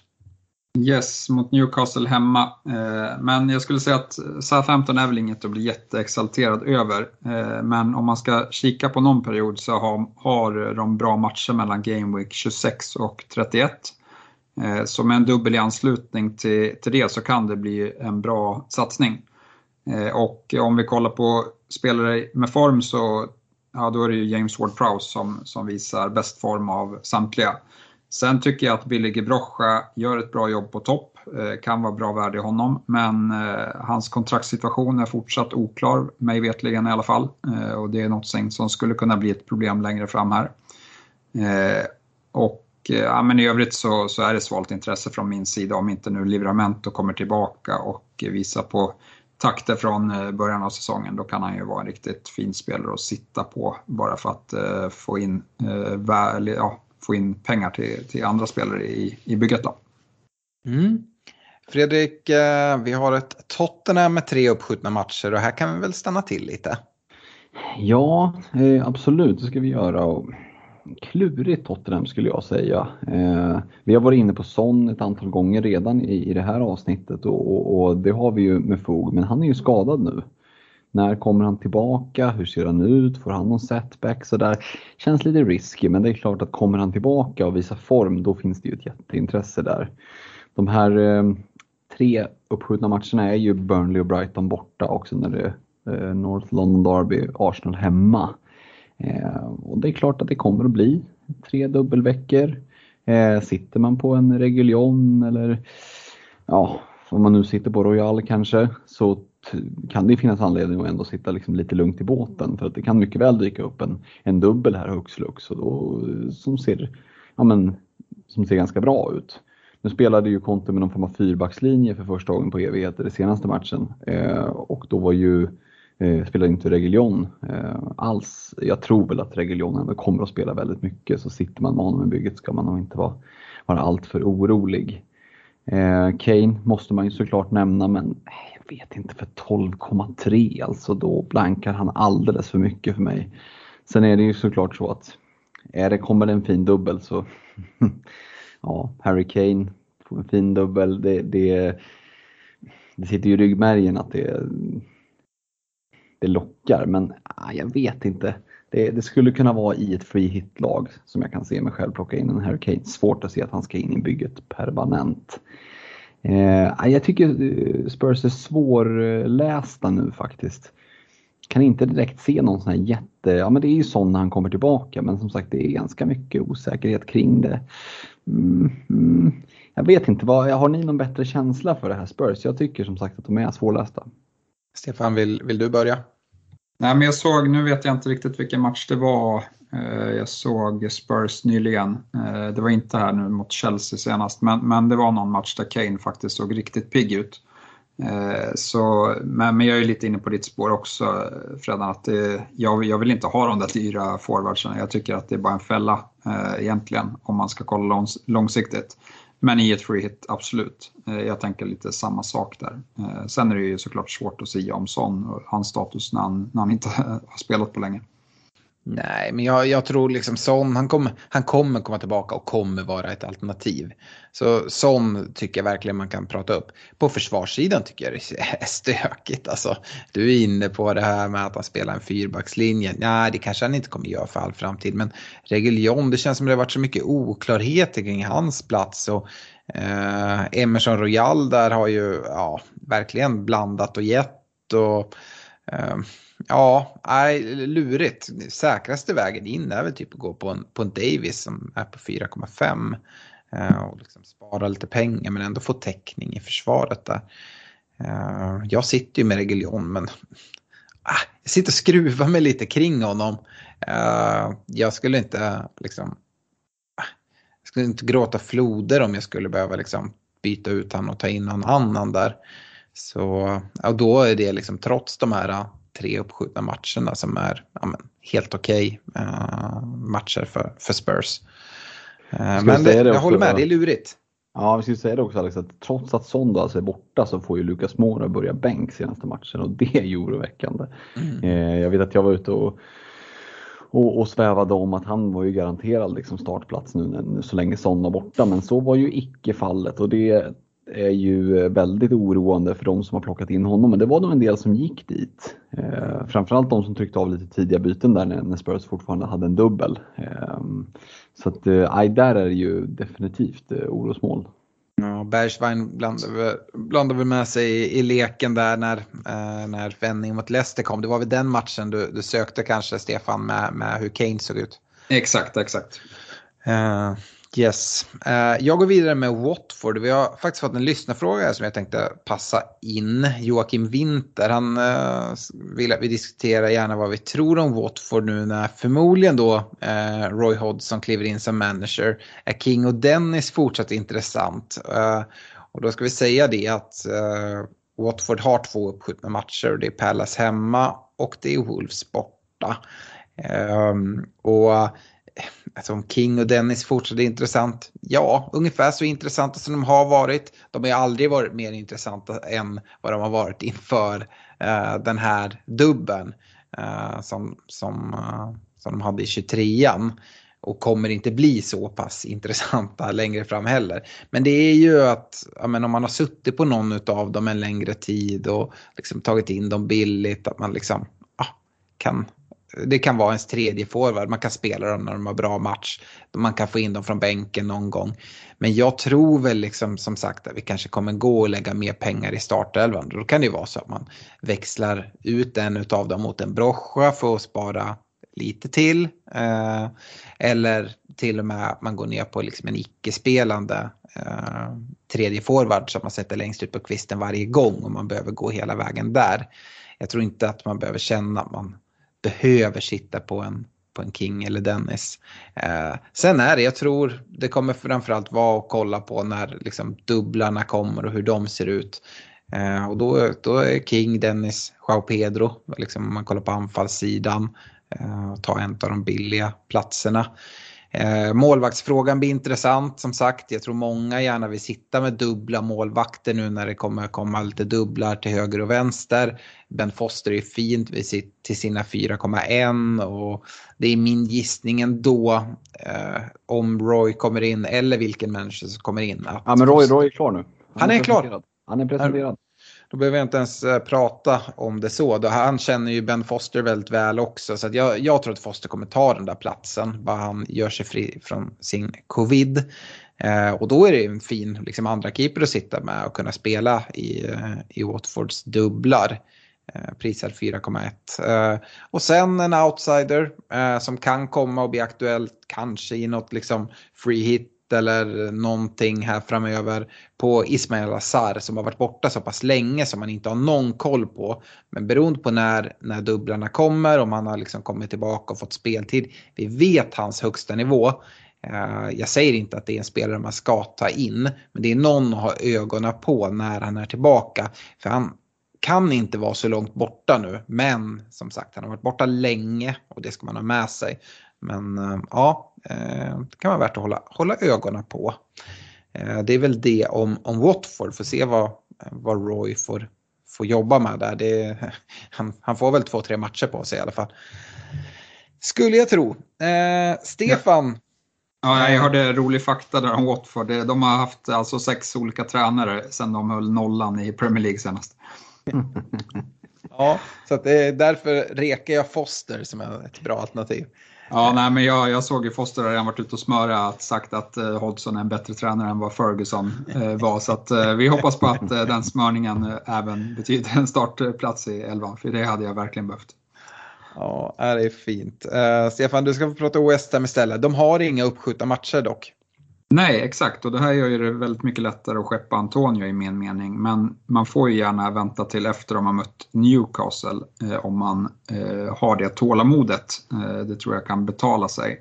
Men, men, därefter så tror jag att det finns eh, andra eh, spelare som kommer locka mer eh, med, med dubbelmatcher och Antonio har ju dessutom sett ja, men rätt trött ut här på, eh, på, eh, under julen eh, och vintern. Så att Ja, han kanske behöver den här vilan nu som han som han får eh, och kommer tillbaka piggare. Men, men annars så, så tycker jag att det är bara att skeppa honom när de har mött Newcastle. Eh, som formen dock har sett ut så hade jag nog behållit Bowen eh, så länge jag kan. Men om det eh, tajmar in bra med någon eh, att det finns någon dubbelspelare som kommer och, och, ska ha hans plats i bygget så, så hade jag inte tvekat på att plocka ut Bowen heller. Eh, men, men som sagt, det är i nödfall mer. Antonio skeppar jag eh, tidigare än så. Mm. Eh, I övrigt så är det väldigt lågt intresse. Då det har varit svängdörrar i West Hams försvar en, en längre tid. Nu får vi se om Zuma och Cresswells återkomst här i laget på senare tid kan göra att det ser lite mer stabilt ut bakåt. Men, men idag har jag inget intresse av deras försvar. Du pratar ju om Antonios vila här. Jag antar att han ska iväg till Jamaica. De möter ju Mexiko, Panama eh, och Costa Rica tror jag i VM-kvalet. Det kanske han ska ja. Men då kanske han inte får någon vila heller. Så Nej, ändå... inte det heller. Och det är liksom det jag var inne på hur jag kikade och få in liksom Sala utan att ta ut Bruno. Att då göra en Antonio till Brochoa. Eh, och jag, jag, förstår helt det du säger om man kan ha det tålamodet och eh, ha kvar honom fram till Newcastle och det är ju Game Week 26. De, eh, West Ham har bra schema fram till dess. Det är Watford hemma nu i 24, sen Leicester borta 25 och sen Newcastle hemma i 26. Eh, så de matcherna är bra. Samtidigt tror jag inte att Alltså, om, man in, om man inte har Antonio då, då är säsongen körd. Det, det tror jag inte. Han har liksom inte visat så pass mycket. Vi får se han, hur han ser ut när han kommer tillbaka och ska möta Watford i 24 efter att ha varit iväg och spela tre stycken eh, viktiga VM-kvalfighter i, eh, i, eh, med, med Jamaica. Eh, så att eh, ja, jag, ser att det kan fortfarande vara ett alternativ för mig att uh, plocka in Sala och uh, ändå kunna behålla en Bruno. Uh, så, men bra så. Fredrik, sista laget om man går alfabetiskt, det 20 laget, det är alltså Wolverhampton och de har två uppskjutna matcher och ja, har varit riktigt stabila defensivt om man jämför med ett West Ham exempelvis. Ja, jo, det, det, det får man väl ändå säga. Eh, Watford hemma, Arsenal borta ska placeras ut i ett lite sådär smålurigt spelschema här under februari. Det ser lite bättre ut eh, framåt mars eh, och april där men du var inne på det i REK tidigare avsnitt Alex, där med Ait Nouri som verkar ha spelat till sig en plats. 4,3, det är väldigt tacksam prisbild om man vill eh, gå budget på, på backsidan. I övrigt dras ju laget med en hel del skador. Eh, eh, Jiménez och Ang och Neto dras alla liksom med skador. Det är väldigt mycket rykten om Traoré till, ja, senast var Spurs tyckte jag hörde. Ah, jag vet inte den där Ait Nori kanske som, som kan vara en bra liksom, budgetback men mm, nej, jag, ska, eh, jag tycker inte att Wolves i övrigt lockar speciellt mycket för det är inga jätteintressanta tillgångar eh, faktiskt när jag kikar igenom det. Nej, nej det, det är defensiven man vill åt i Wolves skulle jag säga. För mm. att det är eh, offensivt, ja, men de, jag säger att de har varit bra defensivt, de har heller inte gjort så mycket mål. Däremot de som har gått på, på Sa i kassen, de har ju fått utdelning. Det är ju mycket nollor och att de inte gör mål framåt betyder ju också att vägen till, till potentiella bonuspoäng finns där och ligger öppen. Eh, inte så att han på något sätt har flygit fram och bara vräkt på bonuspoäng. Det, så är det verkligen inte. Jag tror han har plockat nio på hela säsongen. Men, ja, men det tickar in någon här, någon där och så en del, ja, en del nollor och, och någon räddningspoäng. Så att eh, där har man ju suttit rätt fint och samma liksom i försvaret så har de ju några, några gubbar man kan kika mot. Ja men verkligen så. Det är 5,2 lite jobbig prisklass tycker jag för, för Wolfskeeper när det finns, där vi var inne på Schmeichel och, och Ramsdale och ja, det är det som är billigare och då känns det, ja, jag vet inte. Jag, jag avvaktar lite på, på Wolves, det är känslan. Yes. Vi går in på era lyssnafrågor nu när vi har dragit igenom dubblarna och eh, Stefan, jag tänkte vi hoppar in i dem direkt. Daniel Cederskog, han undrar om vi tycker att det är dags att plocka in Coutinho eller om man ska vänta ett tag, någon match till och se hur han ser ut. Jag hade nog väntat. Eh, jag tycker inte att det är en screaming buy. Eh, och lite som Freddan var inne på så finns det ju fler alternativ i det där bygget med både Buendia och eh, Ramsey. Så att för mig är han inget måste att liksom få in här direkt utan jag, jag kikar gärna vidare där vad, vad, säger du Fredrik, är det liksom äh, gamla Liverpool-supportrar som kikar framförallt mot en, mot en Coutinho? Jag tycker ju att Buendia är liksom ett billigare alternativ som är mer trolig till att få mer minuter. Mm, jag delar den upp, uppfattningen. Sen, sen, har jag ju väldigt lätt att förstå och köpa den här romantiken kring Coutinho. Liksom. Sprang ju upp och kände lite på, på den där gamla tredje tröjan som är tio år gammal. Liksom bara och, och, känna känslan att han är tillbaka. Jag tror att det är väldigt många Liverpool-supportrar som ja, men den entusiasmen jag känner inför det tror jag delas av många. Sen ska man liksom, man får känna den men man måste också hålla huvudet kallt och han kommer absolut att göra poäng. Han kommer göra sådana här liksom galna frisparksmål, ett par stycken så jag skulle inte förvåna mig. Men eh, nej, Buendia går före för mig som det är just nu. Mm. Eh, Fredrik eh, pratar lite mer Liverpool då. Eh, John mm. Jonsson, han har en känsla av att Robertsons ökade assist framförallt beror på fler centrala, raka löpningar att lägga bollarna på nu när Salah och Mané inte är med. Och undrar, är det verkligen någon idé nu att ta in Robertson när de förmodligen är tillbaka här väldigt snart? Eh, jag tycker Robertson ser så pass fin ut. Eh, jag tror kanske inte att förklaringen är så enkel, att det är därför man har börjat leverera. Eh, sen ska det också sägas att Mané åkte på en, en rejäl smäll här nu. har väl inte varit så lysande i formen direkt. Så att, jag är inte jättechockad om det faktiskt blir så att det är Jota, Firmino och Salah som, som spelar när, när alla är tillbaka. Eh, så jag, nej, jag tror jag är inte orolig över att eh, ehm, någon sån liksom formations eller eh, spelarförändring och eh, raka eller mer diagonala löpningar skulle göra att, att Robertsons liksom momentum avtar utan nej, han, han är i bra form och det, det är ingen tillfällighet att han eh, börjar leverera poäng det är väl mer det här som du var inne på när vi pratade Liverpool, att spelschemat vänder. Eh, att mm. De är jättefint fram nu på kort sikt de här kommande tre gameweeksen. Men att sen en blank 27 och blir tuffare och att man kanske inte vill gå mot upptripplingen. Då är det väl läge att kanske inte ha kvar Robertson utan nöja sig och bara sitta Trent defensivt och ha Salah eh, kanske. Om man inte tänker sig ett litet wildcard där. Mm. Mm. Mm.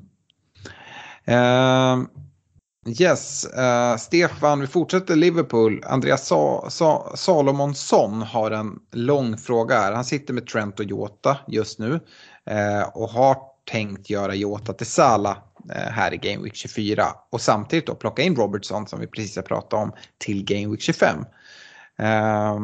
Game Week 25, ja, då väntar en blank sen för Liverpool redan i 27an och undrar hur han ska tänka där med upptripplingen av Liverpool. När blanken kommer och ja, men sen som sagt med det här spelschemat också. Eh, ja, nej men jag gillar alltså om, om nu Liverpool får dubbel i 26an. Eh, mina tre säkraste pjäser är ju då Salah, Trent och Robertson. Eh, Jota är mer av ett osäkert kort i en dubbel skulle jag säga. För att det finns mer alternativ. Eh, så jag, jag, tycker inte att det är någon dum idé. Sen kanske man får problem i 27an. För eh, ja, men just nu har varken Liverpool eller Chelsea match där till exempel. Vilket eh, liksom han, tidigare så hade väl, så hade väl eh, någon av dem match där så att man hade kunnat switcha. Men, men det ser inte ut som att man kan göra det och då får man se om man, eh, liksom, då får man bedöma sin Eh, truppstyrka. Då. Kan, man, kan man bänka verkligen tre eh, gubbar? Det känns tungt. Då kanske man får, jag vet inte, byta ut någon där. Så av den anledningen så är det ju inte eh, jättebra på liksom, lång sikt. Men, men jag tror man kan vinna mycket på det på, på kort sikt om dubben trillar in här i 26an till exempel kan ju även vara svårt att byta ut Liverpool-spelare. Om man kollar till en trend som många har haft sedan starten som har stigit jättemycket i värde. Att liksom få byta ut honom en vecka för sen vill man förmodligen ha tillbaka honom. Eh, det finns ju de som sitter med dubbla free hit. Ja, det skulle kunna vara en lösning kanske. Eh, beroende på hur allt annat faller ut. Men eh, eh, det, det, det är lite stökigt. Jag förstår hur hans, hans resonemang kring det. Men jag förstår ja. även ditt resonemang att det, det, om det nu blir en sån fin, fin dubbel i, i 26an att man verkligen vill attackera den. Ja, nej, men jag valde att inte gå för det spåret och det var ju mycket för att det, det är liksom två extra byten som får möblera om Jota till, till Robertson. Eh, och, och liksom då chansar jag på att Jota gör det bra i en, i en dubbelvecka och liksom sitter med, med kvar med honom eh, som jag också ägt länge. Så att, eh, nej, jag, jag, kör, jag behöll Jota och tyckte att det var för mycket byten men, men jag förstår om man, eh, om man vill gå till, till Robertson. Mm. Fredrik eh, Kaleb Engvall, han har en fråga eh, om Bernardo Silva och den ska självklart du få. Eh, Kaleb sitter fortfarande kvar på Bilva och undrar om det är värt att ta en hit för att få ut honom mot en Foden som vissa då skulle kalla ett sidledsbyte. Eller kanske till och med en Kevin De Bruyne beroende på vilken lagstruktur han väljer. Alltså för en hit för minuspoäng och växla liksom lite sidled i i City, det hade nog inte jag gjort. Även om det eh, behöver absolut inte vara fel att kika på Finn Foden så att jag har tittat vad har jag mer på mittfältet. Finns det någon annan jag kan snarare göra till Foden? Eh, och är man beredd att ta hits, ja men då, då kanske man är beredd att och, och downgrada, som du var inne på, en Antonio för att lösgöra pengar och göra någon sämre mittfältare till Foden. Eh, och, och, snarare liksom dubbla upp. Eh, hade jag suttit på Bilva i mitt eget bygge nu så hade jag ju bara suttit och myst inför Brentford hemma och Norwich borta. Han hade inte lämnat bygget. Eh, risken är att du hamnar i en sån här snegunga liksom och så byter du ut Bernard och tar in Foden. Ja, men då får Foden börja bänk den matchen och så är det Bernardo Silva som gör 2 plus 1. Och så, nej, jag, jag hade inte gjort det liksom det sidledsbytet, framförallt inte för minuspoäng utan snarare blickat mot att försöka eh, dubbla upp i City i så fall. Hade du verkligen mys när du satt och kikade på Bilva i ditt bygge? ja, men eh, det gäller att hålla isär fantasy och, och, och supporterkänslor här. Och som sagt, jag, jag har ju varit tydlig med det att hamnar jag i ett läge där jag verkligen vill ta in Bilva, då gör jag det. Um, nu har jag inte gjort det än, men, men eh, jag håller det inte för uteslutet. Uh, sen, nu sitter jag inte i mitt bygge och det är klart, det är kanske inget jag sörjer. men uh, hade han suttit där så hade jag liksom inte gjort vad jag kunde för att göra mig av med honom när spelschemat är vad det Nej, jag köper det. Eh, det är drastiskt med, med minus i ett sånt läge skulle jag tycka. Eh, Stefan Simon Greco, han eh, letar bästa ersättaren till en Alonso. Han har Cash, Trent, Cancelo och Lamptey, vilket låter som en rätt schysst backlinje. Och 0,3 på banken. Eh, nu har jag inte stenkoll på vad Alonso kostar i dagsläget. Nej, men han är väl där 5, 6, 5,7 kanske. Ja, jag misstänker att han inte råd med Robertson, annars hade det varit Nej. ett alternativ eh, skulle jag säga. Eh, och om man ska välja någon annan, Fredan var inne på en uppdubbling på, på Villa-försvaret. Det ser jag absolut som en väg att gå med tanke på om man kollar på deras spelschema hur fint det är och om det dessutom trycks in en eller två dubbelomgångar på det där eh, så, så kan det vara mumma. Det är väl mm. den starka reken. United, eh, du, du pratar upp Tellis där rätt mycket. Eh, absolut en, en shout på, på kort sikt här. Eh, det är väl de två jag eh, hade blickat mest mot. Ja, jag skulle säga att Telles tycker jag är fin. 5,0 eh, så det har han ju definitivt råd med. En spelare på men, medellång sikt. Det är ändå fyra gameweeks varav en förväntad dubbel med bra matcher i alla. Eh, jag tror han kommer få alla starterna nu när Shaw är borta dessutom. Eh, och skulle vilja skjuta in ett namn till i en Laporte. Laporte är prisad 5,7 eh, och han sa att han hade Cancelo. Jag tycker inte att det är fel att dubbla upp i City-försvaret med de, med de här matcherna. Förvisso ingen dubbel men mm, den, den gillar jag också. Um, Yes, eh, Fredrik eh, Henrik Jonsson undrar, vi har fått den här frågan några, några, några poddar i rad där, om vi ser någon speciell game week att dra wildcard i. Och det är väl som, som vi har varit inne på väldigt lagspecifikt, eller har du liksom börjat lokalisera? Eh, ja men både och, det är lagspecifikt. Det är liksom det första man måste nämna och eh, Eh, det, det, kan också svänga väldigt snabbt. Ena veckan ser, liksom, ser bygget helt strålande ut och sen så är det totalkvaddat eh, efter tre skador och, och något rött kort och liksom man sitter och sliter sitt hår. Liksom. Eh, men eh, förutsatt att det liksom inte sker några större överraskningar och sådär så är ju den här vändningen i spelschemat från, ja men i princip efter den där blanken i 27an eh, för, för Liverpool-Chelsea där mot 28an inför att kunna attackera 28an, lösa eventuellt 27an antingen genom byten och, och liksom pusslande eller eventuellt en free hit och sen attackera med, med ett wildcard inför 28an tycker jag skulle kunna vara ett alternativ. Eh, mycket för att kunna bomba in tre Chelsea-tillgångar direkt eh, kan ju ge en liksom ganska mycket fördelar. Och det är Burnley borta, det är Newcastle hemma, det är Norwich borta, det är Brentford hemma. Alltså det är liksom det är de där matcherna du bara vill trycka in. Du var inne på en Lukaku, Mason Mount, du kanske vill bomba in men, Alonso och James direkt och, och, sånt är ju lite småklurigt att göra. Eh, speciellt tror jag kommer många kommer sitta med en struktur som inte riktigt passar för att få in Chelsea-tillgångar. Eh, och vi var inne på Uniteds spelschema vände i samband med det. Så att, mm, inför Game Week 28 där så eh, känns det ändå som att det är en, så på förhand liksom, eh, det är som när man är uppe på fjället, man kan liksom se en plats som ser, ser bra ut och slå läge på på sikt. Sen om den är när, man väl kommer fram, det återstår att se men nu har vi i alla fall ställt in siktet på någonting. Mm, också som sagt väldigt beroende på dels vilket lag man har men också hur, hur många chips man redan har bränt. Uh, kanske framförallt på free hit-sidan. Mm. Yes, en sista fråga innan vi stänger butiken. Karl uh, Kviding, Stefan. Uh, jag förlåt Karl, men jag tror att vi har att göra med en bitter Dennis-kapten eh, här. Eh, han skriver, det där med att sätta binden på en spelare som har double game week kanske man inte borde stirra sig blind på. Uh, och sen tar han ett ganska dåligt exempel där uh, han, han hellre hade satt binden på Salah i toppform om Liverpool hade mött ett formsvagt Norwich än till exempel sätta den på Teemu Pukki som spelar dubbel mot Liverpool och City det, det är väl bättre att ta, ta liknelsen som kom nu då. Att Watford hade den där fina dubben. Eh, och eh, ja, men, till exempel en Kevin De Bruyne. Liksom, hur ser ni på att bindla spelare som liksom, har double game week som inte är premiumspelare. Vi satte den ju alla på, på, på King. Så att det talar ju sitt tydliga språk. Men det är väl heller ingen självklarhet. Hur, hur resonerar du kring, kring, kring bindel på ja, men, spelare som som King i en double till exempel? Nej, men jag tror vi alla eh, hade liksom på känn att det här är ju lite märkligt att sätta på, på en Watford-gubbe. Eh, men men liksom, det fanns inget bra val på förhand tyckte jag. Det var City eh, och visst, De Bruyne hade varit i bra form. Foden var, var ett alternativ tyckte jag. men men liksom, kolla på vad det blev för score den här veckan. Man, man har 30 pinnar och, och man tappar ingenting, eller man kanske avancerar. Eh, så att, eh, nej, alltså så här, just, jag, jag, jag har inget problem att sätta binden på en singelspelare och han nämner liksom, men då ska det vara någon som är i form i topplagen.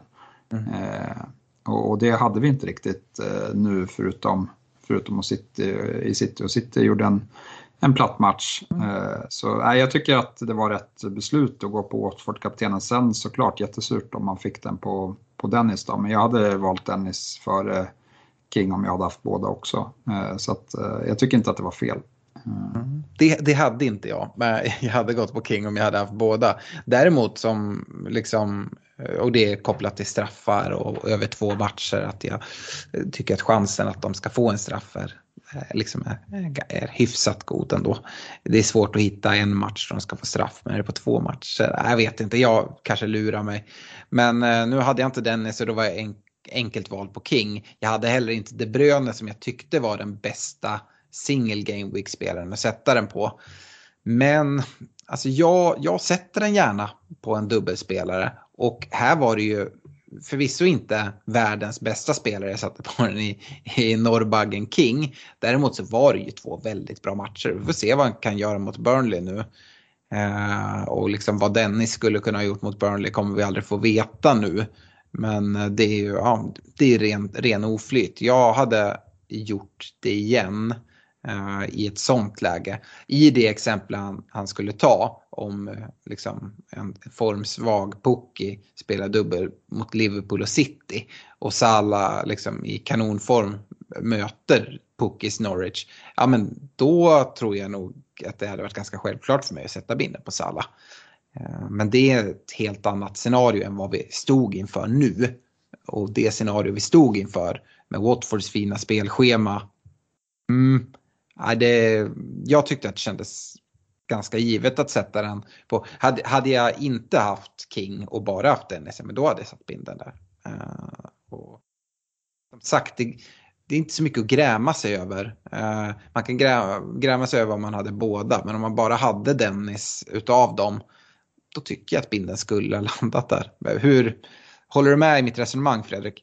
Mm, ja men verkligen så. Och det är ju en klen tröst. Men, men det var liksom inte att spela Allan Ballan och sätta binden på Dennis och så att man liksom får straffas av det. Och, ja, men jag tycker Stefan nämner det bra, det, att det är bara kolla på övriga poängskörden. Att det, det talar sitt tydliga språk. Att det, eh, det var på förhand rätt val och sen med facit i hand då, då var det fel val. Men det, det är alltid lätt när, när, man vet hur korten ligger. Så att, nej, det är bara att glömma eh, och, och, gå vidare. Eh, men eh, ja, vi satte dem ju på King allihopa av en anledning. Så att, eh, ja, det var det. Mm. Tack för att ni har lyssnat. Nu är detta avsnitt slut. Vi är tillbaka om en vecka igen uh, inför Game Week 24 med förhoppningsvis mer info kring eh, dubblarna som kommer. Stefan, du planerar att göra lite nedslag kopplat till eh, statistik på här eh, senaste tiden, vilka spelare som sticker ut och, och så åt, åt båda hållen. Så ett sånt avsnitt ska vi försöka få till. Det kommer om en vecka. Eh, tills dess så uh, får ni ha det så bra och koppla, koppla av lite från, från fantasyn ändå tror jag kan vara skönt uh, för, för alla att göra. Och om ni inte redan har gjort det, se till att kika upp om ni inte ska med på den här poddresan innan den fylls.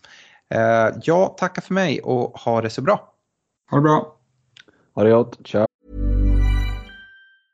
Mom deserves the best, and there's no better place to shop for Mother's Day than Whole Foods Market. They're your destination for unbeatable savings, from premium gifts to show-stopping flowers and irresistible desserts. Start by saving 33% with Prime on all body care and candles. Then get a 15-stem bunch of tulips for just $9.99 each with Prime. Round out Mom's menu with festive rosé, irresistible berry chantilly cake, and more special treats. Come celebrate Mother's Day at Whole Foods Market